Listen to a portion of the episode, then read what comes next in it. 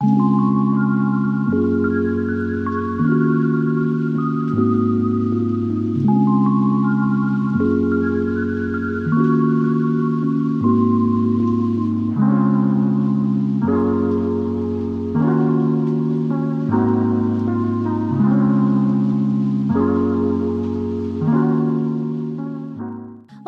Crushgasm, the podcast that's been dedicated to bringing you the highs and lows of crushes, but we're shaking things up for the next couple of months to crush on a whole decade. Yep, we're talking all things 90s by breaking it down year by year with some familiar faces. Well, voices, like today's guest, Bradley Butin, the host of The Fandemic and the co host of Prevenge of the Nerds, who is here to talk about the year that had us all screaming, Hello, Wisconsin! And that's 1998. Bradley, how are you? I'm doing fantastic. I'm even wearing my flannel.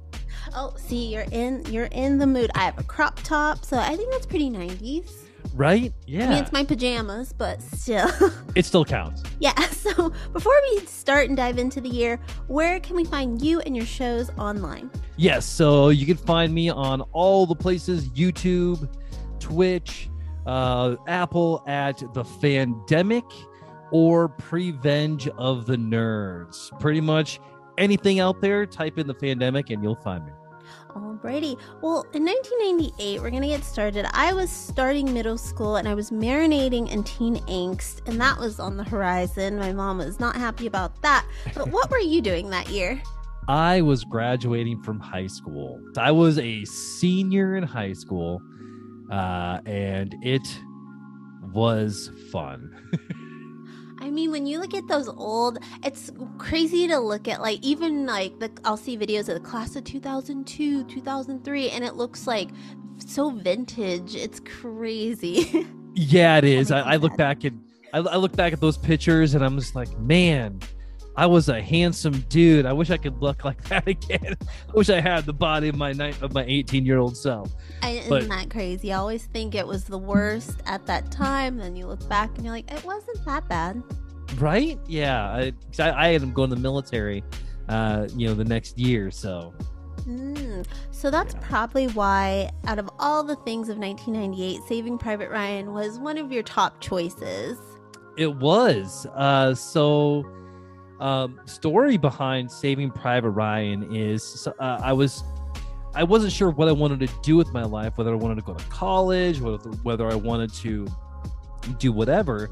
Um, but I, I remember going to the movie and watching Saving Private Ryan when it came out in the theater, and after that, I was like, dude, I need to go in the military. Oh. And so that kind of set my life. I mean, I got to go all over the world. I mean, I've been to like 13 different countries, and I mean, I, my time in the Air Force was was you know was worth it to say the least. I mean, that's what I wish I knew about the Navy because my friends that went in were stationed in Hawaii, and my nephew went to Japan, and I'm like, dang, I chose wrong. Stupid college. yeah it's like it's and it's always one of those like the road that the road less traveled. Mm. you know it's like man i didn't get out when i did what you know would have gone somewhere and, and been killed you know or you know or things like that. And you, it's just one of those things you look back and like yep yeah, I, I i i went on the road. I got the t-shirt. I it, it doesn't fit anymore but i still try. Cut it out and um, sew it to the back of a jean jacket yeah, yeah. Actually, uh, my parents brought me a few months ago. They found one of my old um, BDUs, which is battle dress uniform, one of one of my shirts from that I used to wear when I was in the service. And uh, I mean, in it, you know, I mean, it was tight, but I mean, I could get it on. But I, I offered it to all my kids, and they're like, "No." like, wow, thanks. Rude. But do they also like Saving Private Ryan? Is this something you've shared with them since then? Are they old enough? Um, they're probably old enough, but I don't think I I, I don't think I'm cool enough for for that. Yeah, I can't I can't get him into war movies. I get that. I mean, I'm not a big war movie person as well, but this movie it was like Oscar winning, Oscar nominated in part to Tom Hanks and Matt Damon doing such a great job. Were were those sort of the two characters you kind of focused in on when you were getting inspired? Yeah, so I mean, obviously Tom Hanks in, in in that role, but also the situation of like you know this team going in to find this one guy be, who's from Iowa, which is where I'm from, uh, where like you know all five of his brothers have been killed in World War II, you know, and like the whole time I'm thinking my gra- I'm thinking of my grandpa who served in World War II, you know, it's just like, man, my grandpa's a hero, I want to be a hero too, and you know, just like my grandpa would tell me stories, and the stories changed uh, from before I was in the military till after I was in the military. Definitely, definitely, it was different. But yeah, I mean, like uh, Tom Hanks was amazing in that movie, and I, I mean, I think, I think, I think those between that and Forrest Gump are probably like some of his most memorable uh, movies. I mean, mo- most of Tom Hanks, you're going to remember him, but I mean, like as far as like like the the movies that are, that are going to rattle off your tongue when you say Tom Hanks, um, like for me anyway, it's Forrest Gump, it's Pri- Saving Private Ryan. Then I go to Big, and you know, because Big is just like one of the greatest movies that's ever been made. But you know, that's that's uh, another story. yeah, that's when we do Crushin on the 80s. I'm in. I'm in. that one's gonna be a little harder for me, but I think I can do it because I, I I love pop culture, so I'd love to Mhm. dive in. So in 1988, I'm really shocked that Tom Hanks didn't get People's Sexiest Man, which we're gonna talk about now because it's a little recurring segment we have since I talk about that issue of People magazine every year. We're gonna talk about the sexiest man and who won Most Beautiful Person for People. Uh, do you have any guesses on who they were? I'll give you a hint. Both are male. Okay. Uh let's see here. 1998. I'm gonna guess. I'm gonna guess. Man, I was really gonna guess Tom Hanks. Um, I'm gonna guess Michael Jackson. For both? No, no. Uh, uh, for for person of the year, I'm gonna guess Michael Jackson. And then as far as sexiest man, I'm gonna go George Clooney. Good guess. George Clooney's, I think, taken it a couple times, but in 1998, uh, the sexiest man alive was declared to be Harrison Ford, and the most beautiful person was Leonardo DiCaprio. They both had huge hits the year before with Air Force One and Titanic, so it made some sense. Yeah, that yeah, that does make sense. Titanic's 25th anniversary is this year, so Yeah, yeah. They, they released a really weird poster where Rose has curly hair and also straight hair. So it's a really, it's um going viral for some weird edits.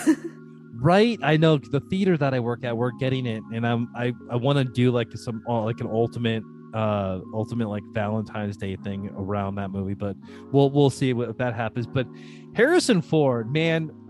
Leave it to me. Like I, my brain doesn't go straight to Star Wars. This is like the first time ever. but that's awesome. Harrison Ford, Han will always shoot first.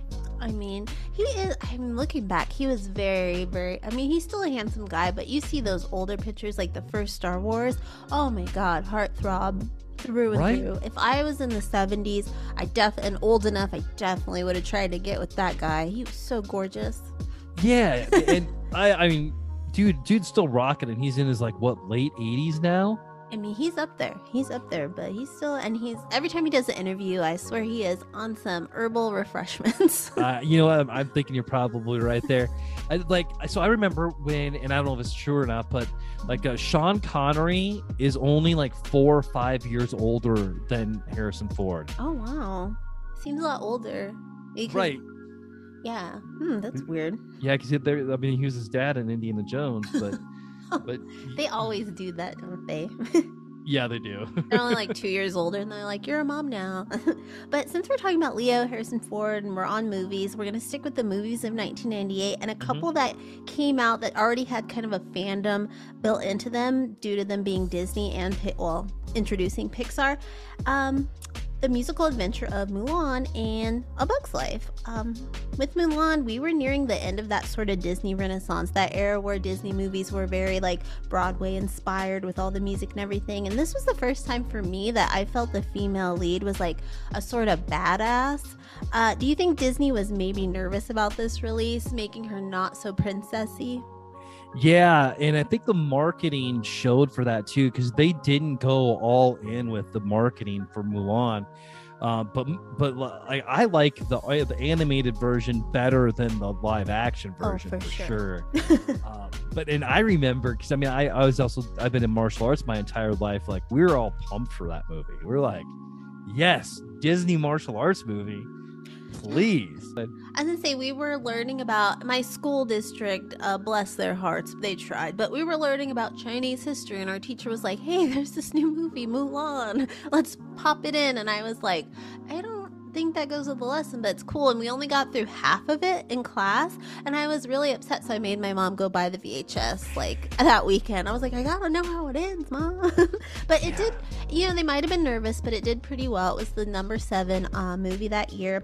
But as for Bug's Life, it did a bit better. It was number five. And along with Toy Story, we talked about Tom Hanks, it's probably one of his biggest movies. It set up this sort of like thing with Pixar where they're like, let's take a thing that doesn't talk and have feelings and give it a voice and feelings. like we have cars, and I mean, they even have Inside Out where they have emotions, have emotions. Do you think there's anything like you would want to see brought to that Pixar format we haven't seen yet? Hmm, that's a great question. I think probably yeah, I want to I want to see I mean because I'm a huge Star Wars fan, I want to see a Star Wars. I want to see Pixar, Star Wars, something or other, like that sort of animation. Doesn't have to be uh, definitely not like a Skywalker or anything like that, but I want to see something with droids and space, or doesn't even really have to be Star Wars. But I want sci-fi. I want to I want to go science fiction, just so they could really, really like make it out there and awesome.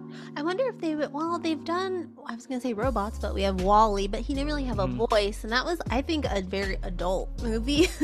I don't know a lot of kids that love WALL-E, but yeah, I, I think something sci-fi definitely for sure. Now you were talking about Mulan, so uh, so Mi- Ming Na Wen, who was the uh, the who was the voice for Mu- Mulan. Mhm. Do you know what else she's been in? Yeah, she was in um the Book of Boba Fett. Book of Boba Fett, and she was in Agents of Shield. She was Chung Lee. Yeah, she's So like, she's been- um, Yeah, so she's been in she so she's got ties to Marvel, Disney, Star and Star Wars.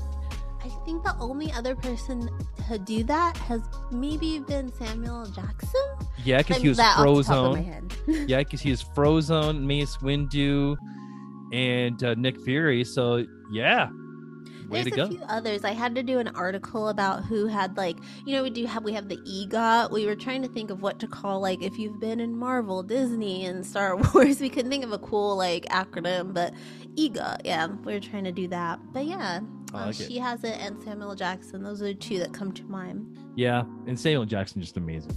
I mean, what hasn't he been in? Uh, not well. I mean, hey, especially when you're talking about credit cards, Capital One. Capital One. Is he the Capital One guy? Yeah, he's a Capital One guy. uh, I swear they're they're doing the most damage to the environment because I get the most junk mail from them. oh, I know. Like, I know, don't uh. I don't I, want w- it. I, I wish that like you could just sign them like, hey, I don't I don't want a credit card right now. But uh, Yeah, like where do I reach Samuel Jackson or Jennifer Garner to tell them to stop? Can you imagine the deal that they got for doing the credit card commercials though? And like, uh, you probably they probably have credit cards. No, not that they need it anyway. Yeah. I mean, you know, they're, they, you know, they, they have millions of dollars. But like, hey, here's free everything. You know, man. Mhm, to be a celebrity. But yeah, Right. We're talking about Disney and another Disney movie that went on to be sort of this like cult classic over the years is Halloweentown. It was a Disney Channel original movie, but it sort of became as popular around that time of year as Hocus Pocus. Was that something like you watched at the time or maybe watched since with your kids? So I never watched it when it came out, but my oldest daughter, who is 20 now, when she was, I came into her life when she was seven. I adopted her when she was nine, nine or 10, yeah, nine. Uh, and uh, she would watch Halloween, Halloweentown and Halloweentown 2 all of the time. like, uh, from September to like on November. She would watch that thing all yes. I have seen that those movies many of times. Do you get its like appeal? Yes and no. I so I think like for me, I would just zone out. So like when she would put those in, it was nap time for me. So I never like I, I never paid a lot of attention to it, but I but she was crazy for it. She loves that movie. So it definitely has something in there, and and I like th- those kind of movies to kind of bring in you know that scary but not really scary stuff. You know, mm-hmm. I call uh, them like gateway movies.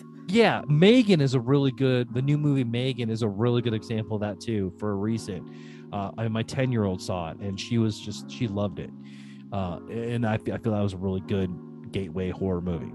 Yeah, well, we're gonna stick with uh, not horror, but we're gonna stick with like the Disney realm and fairy tales because mm-hmm. in 1998 we got a new Cinderella thanks to Drew Barrymore in Ever After, and uh, this is no shade to any of the other movies, but this one is my favorite version of it because it kind of took the classic and it felt a little fresher. It wasn't as glitzy.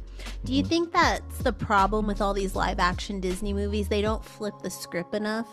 I think I think yes and no. I, I think that they can't find that happy medium of turning something new. They either go all the way too far or they or or not enough. So it's either like, and you, when you're doing a remake, especially on, on these beloved things like you know Little Mermaid and, and all that stuff, you know, there, there's you have to like I want to keep everybody happy that loves the movie, but we, you know, we're wanting to say something, so we have to you know what do we have to do to, to say what we want to say? So i mean i give them I, I give people credit for trying a lot of the stuff um, but I, I think a lot of times they just go they actually go too far yeah i think it's like like you said like it's a beloved thing and it's gonna be really hard to top a classic it's mm-hmm. like trying to do i don't know like the wizard of oz or something like that i mean they did it with like um, that you know the Broadway play and mm-hmm. everything. But Wicked. Yeah, but with like Disney and especially in the Disney Renaissance, those movies are kind of like don't touch. That's why I like the Jungle Book one because it's like that one's so old and it's not as shiny and brand new with the songs and everything. I think that one did fine, but mm-hmm. once they started touching like Little Mermaid, Beauty and the Beast, I was like a little hesitant. I'm gonna give Little Mermaid a chance because that girl can sing. So I'm I'm kind of excited. I'm not gonna be like eh, yet. yeah, and, and I think that they get in this thing like I mean I don't if you if you tell a good story and you're and you're mm-hmm. true to the story that you're telling. I don't care. Just I, you're gonna get my money no matter what. You know, just uh, I, I feel like everything now, you, they just I, I, don't think people that are that a lot of these people that are that are in charge of these movies really love what they're doing. Like I, am thinking, and I'm trying, I'm saying this all wrong, but I'm thinking like you're going to get this director and the producers, and they're in love with this, and they have an amazing story, and then they tell their story, and it goes up to the next person, the the guy in the suit, and they're like, no, we need to put X, Y, and Z in here, and that's what things go wrong. I think that's what's wrong with the DC universe as well. I don't think that there's not a lot of love there, you know, like, uh, you know, but like I, I feel like you because you could see the, the the nuggets of like hey this is what the story that i was trying to tell. And i you know then you're like man well what happened? You started so good and then just went on. Yeah it's like right? Oh, but on the opposite side of the spectrum of Disney, we had a lot of raunchy comedies that air like Can't Hardly Wait, and There's Something About Mary, which did incredibly well in theaters that year. And I feel like movies that like that, they either sink or swim, well, back then. But Mary just kind of swam like an Olympian. And thinking back, did you think at the time that movie was gonna be as big and as everlasting as it became? Uh, there's something about Mary. Mm-hmm. I, you know, I to me, it was just another. Com- I actually like Can't Hardly Wait more than I liked uh, Something About Mary. Um, but no, I did not. I like, and I probably haven't seen um, that movie since the '90s. To be honest, I, I mean, it's it's good. It's fine. It's and if it's on, if I'm going through the channels and it's on, I'd probably watch it for a little while. But um, yeah, there's something about Mary. I, I get, the, you know, the, it has a couple of funny parts, uh, like the hair gel and thing, you know, like that. But the rest of it, I was like, eh, it's fine. I agree with you. Can't Hardly Wait is superior to me. And I think probably for you, you were graduating that year. So this movie kind of fit perfectly into your mm. life. I mean, and it was Jennifer Love Hewitt. yeah. and like, I mean, everybody loved Jennifer Love Hewitt. I mean, when she walks in, it's slow motion. Ethan Embry is just adorable. It, freaking with Seth Green is probably the standout of the cast though as Kenny the wannabe rapper. yeah, was was Idle Hands at that year as well? Idle Hands? I'm not sure, but if it was, he was having a lot of success that year. Yeah. um, for me though, I got to go see the cast did like a kind of like a talk or something about the movie and it was a really good night. I have the VHS, and my goal was to get like everyone in that movie to sign it because there's just so many stars, and I've I've only gotten like three or four. oh, that's that's awesome though, and the fact that it's on a VHS, man. Yeah, I tried to get Jennifer Love Hewitt when she did a book signing at uh-huh. when I was in college, but I didn't have any money to like get the book, so I was like, darn. Mm. One day, one day, if I ever move back to California, it's still on my list. yeah, she's really good in 911. She is. I like her in that show. oh, she's. I mean, I watched that up until it got a little crazy with the flood, and then I, I know I fell off. I know. It, it's that's it was so bad. Like okay. Like, how I mean, I get you, you gotta cause drama and th- but these like how many natural disasters can this California have? I mean, like, just LA too, just LA. right, right. Another like rom com or you know kind of comedy that year that was a cute love story was The Wedding Singer. And I feel like this was the start of Adam Sandler's kind of like rom com phase. Mm. But I also think I don't think Adam Sandler would be a rom com lead unless he was the one like backing it with Happy Madison. Do you agree?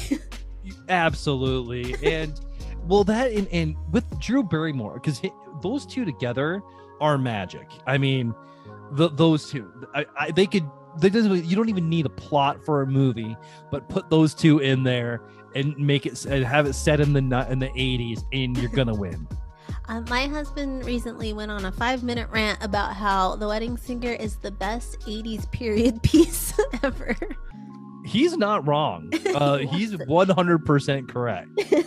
so, all those movies, as wonderful as they are, couldn't compare to the number one movie from that year, which I've never actually seen because space legit scares me, and that is Armageddon. But what I did love about that movie, the freaking song from Aerosmith, um, I was like really shocked it wasn't in the top 10 for that year.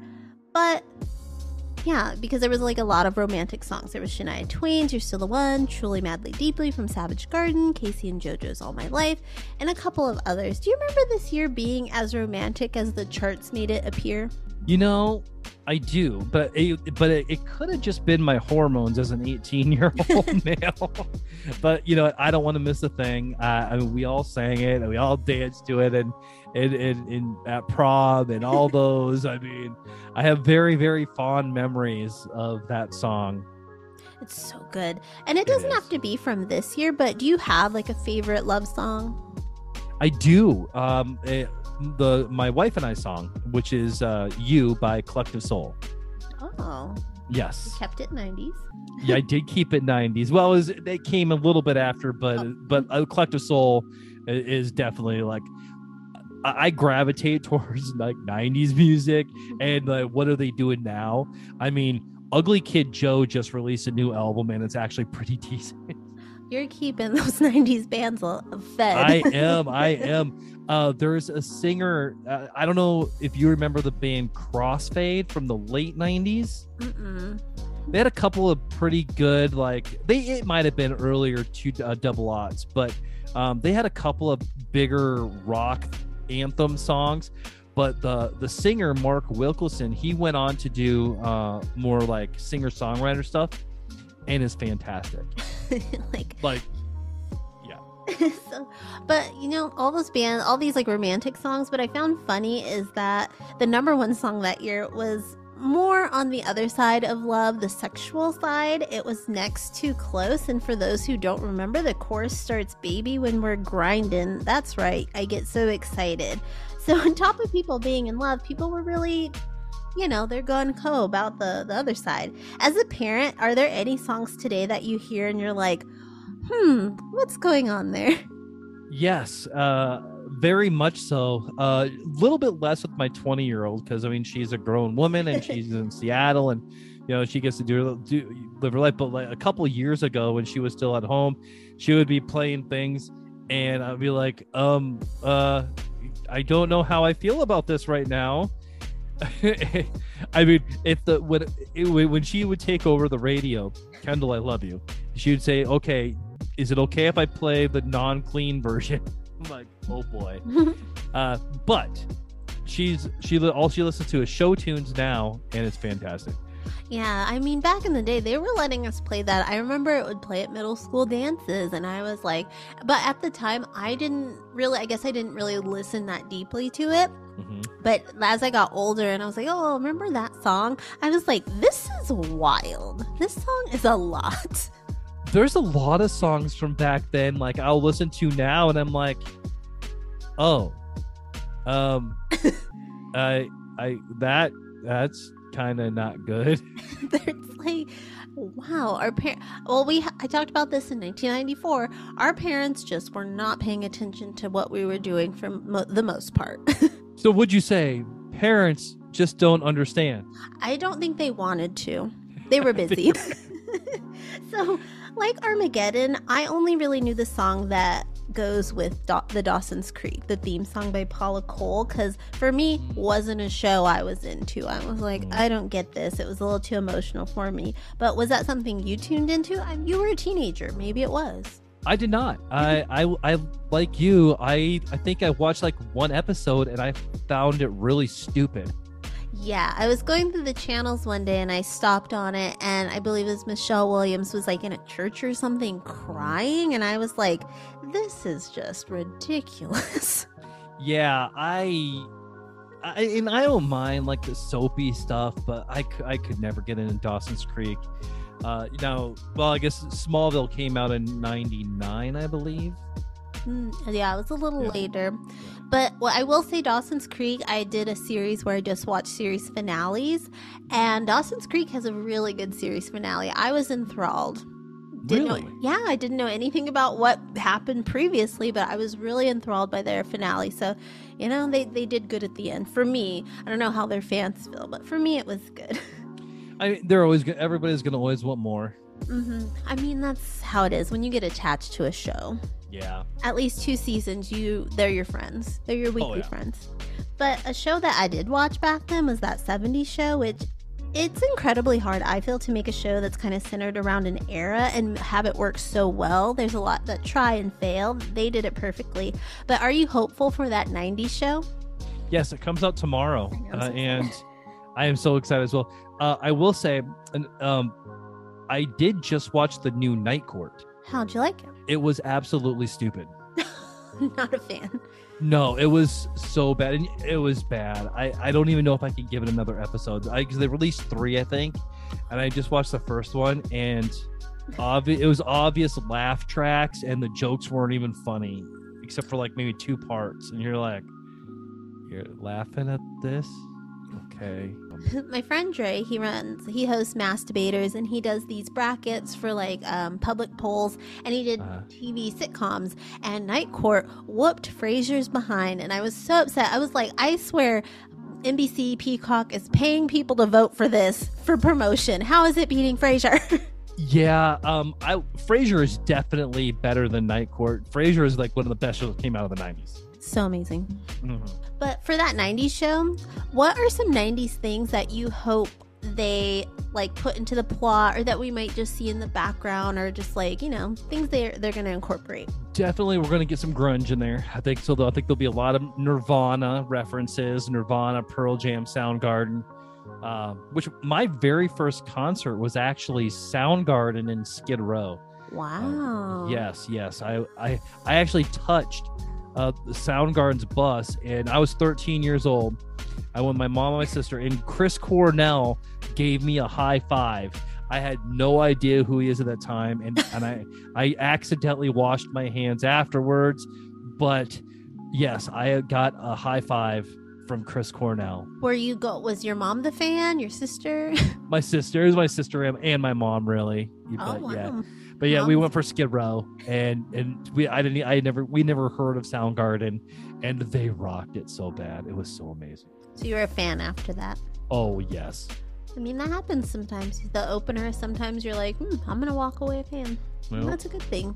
oh yeah, But it's horrible when the opener makes you want to just like lay down and take a nap. yep, absolutely. That's the Uh. opposite. I'm like, oh, I'm too old for them to be standing during this. I want a seat. So, what I hope we do see in that 90s show, even though I did not watch this show, I just think it's so funny that Dr. Quinn Medicine Woman was a series. I think that's a weird concept and it was a hit show. Did you watch that one? I did not. Um, I was so I think the show that I probably watched the most out of the '90s was, was probably The Next Generation. Star Trek. Uh, yep, Star Trek: The Next Generation, uh, and I mean, I, I think that was probably like my favorite.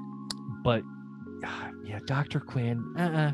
What a weird concept. Like an old timey doctor, like in the what she's like in the West or pioneer Yeah. times. Like I'm just like that and Murder She Wrote. I like these are wild shows. You know, yeah, and I'm actually surprised that Murder She Wrote has not been remade. uh, they're actually working on a Murder She Wrote like show with Retta, I believe, from Parks and Rec. Interesting. I know. I was like, hmm, it was already weird in the 90s. Why are we? She obviously was murdering people. right and what and what a twist with that is that though too i mean I like mean, uh, I, I wouldn't put it past her. But and I think a show that we are definitely gonna see referenced if they get to this. I don't know what era they're kind of probably more grunge, so maybe not. so Uh. that's early '90s, but I think they're gonna definitely pull some Seinfeld because that was Oh, like the biggest show, and it actually ended in 1998.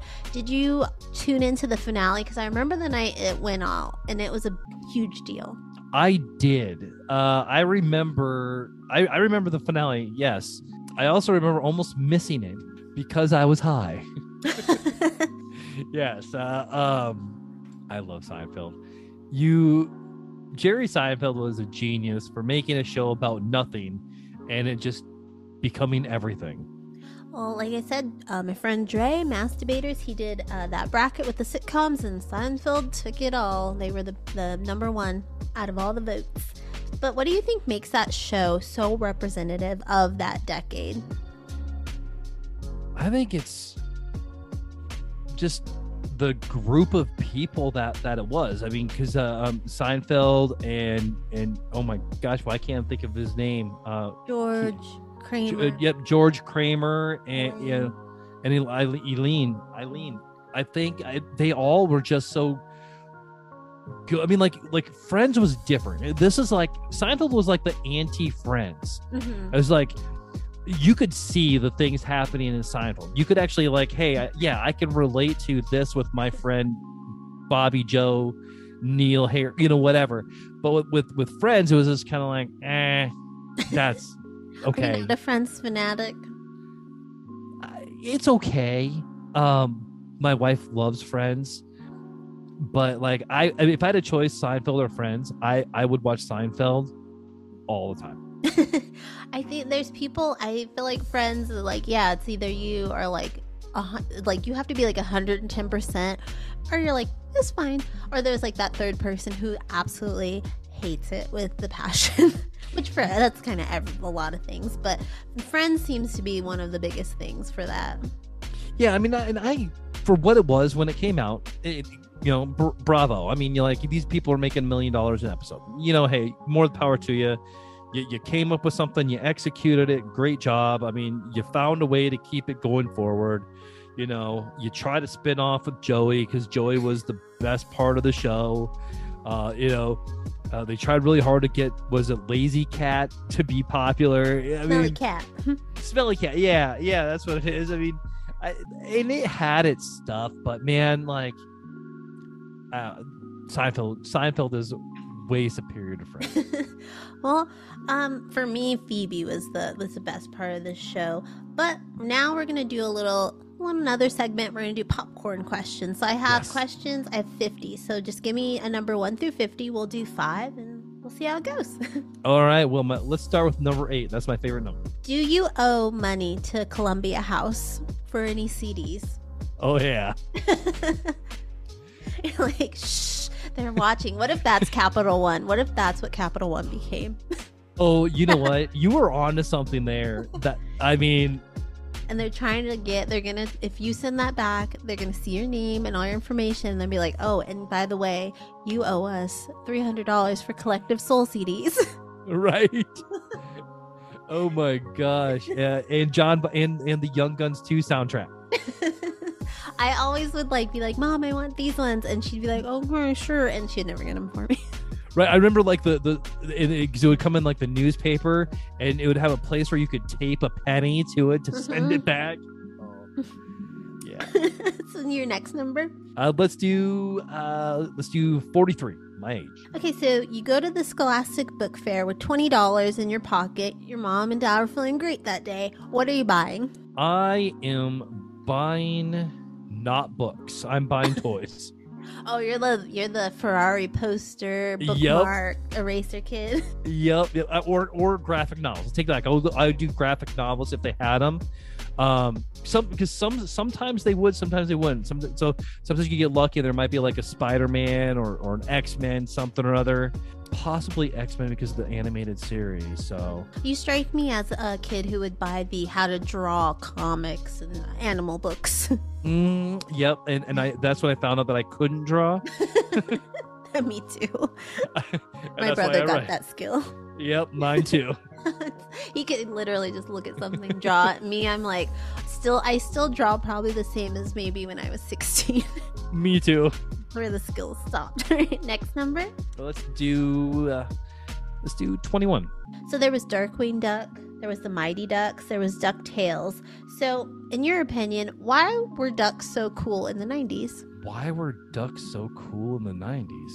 what were I mean, what study could they have done to be like kids love ducks? That's a great question. I I, I, I would have to say that um, because of the color scheme, white, the bright orange beak, and the only ducks we knew was Donald, and he talked funny, really. uh, and then you built on his family because he was he was related to uh, uh, uh to to was because wasn't Uncle Scrooge his uncle? yeah, yeah. and Yeah. Huey, Dewey, and Louie, and Right, right. I think a female duck that might have been involved. It's been a while.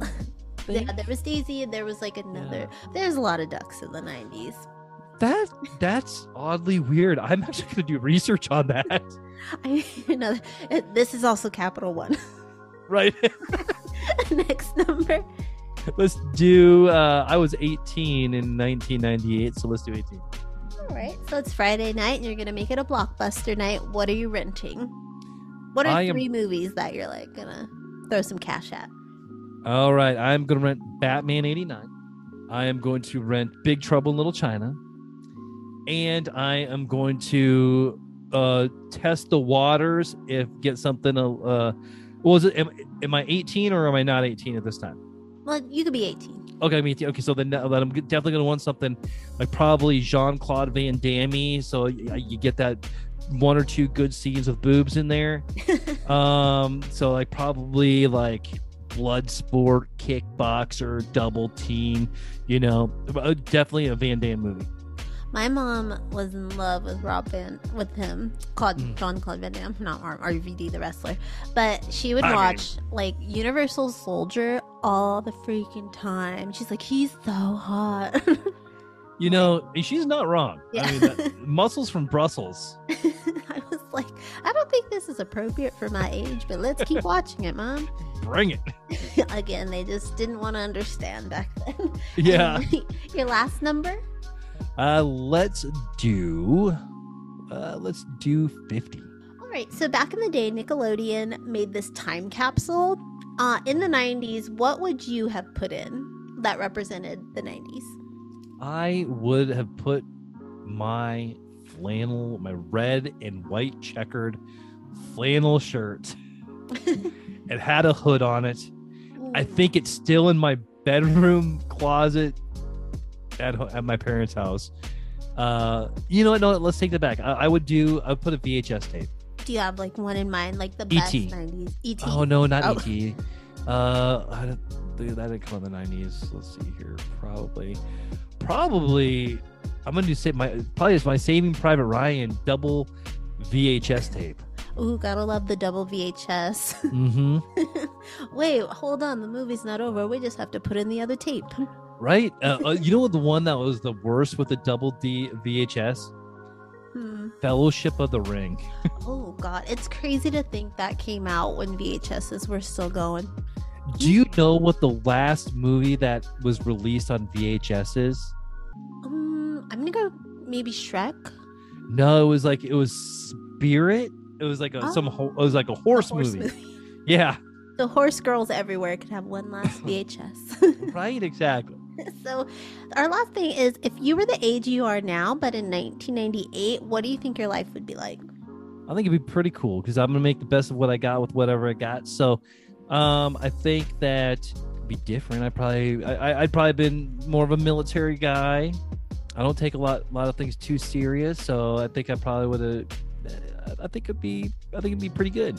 Have a good life. It's think I'd- 1998. I mean, it was a good. Yeah, yeah, it was a good time. We're, you know, we're pre, uh, pre 2001, and uh, we're, were still the peace fun. war. Yeah, yeah. I mean, we had like Saving Private Ryan, but we also had Can't Hardly Wait. So things were still kind of balanced. I probably would have moved to LA to try to become an actor. In That's what I was gonna do. That was my plan when I went in the military. I was like, I'm gonna do my my time in the military. I'm gonna I'm gonna go be an actor. But I mean, you could have in the next year, 99, if you'd done that. Hmm, What would you have been in? We could have been The Sopranos. right? And that would have been awesome. I, just, I all I wanted to be is a guy that gets killed on on the movie or in the show. or you could have been a voice on Futurama or Family Guy that started in I would love to be a vo- I do a voiceovers. I think it'd be awesome. I know. I always wanted to do that as well. Was- my dream was like be a Disney character because you're gonna get paid for life. Right? mm-hmm. Mm-hmm. That's my goal. But before we say adios to 1998, can you remind people where they can find you and the Fandemic and Prevenge of the Nerds online?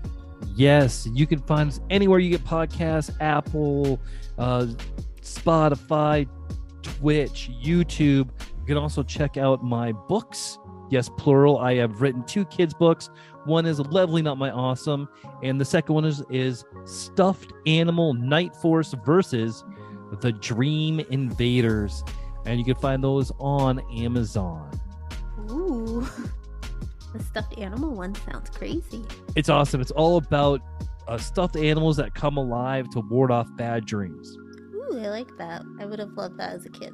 However, I will say, when I was putting this whole thing together, making a title of a book starting out with stuffed animals doesn't help me in the search category. I might pop up like in books. in. Right. Yep. Um, But Bradley, thank you again for coming back and talking about everything 1998 with me and everyone. You can find all that information below. And until next time, as always, keep crushing it.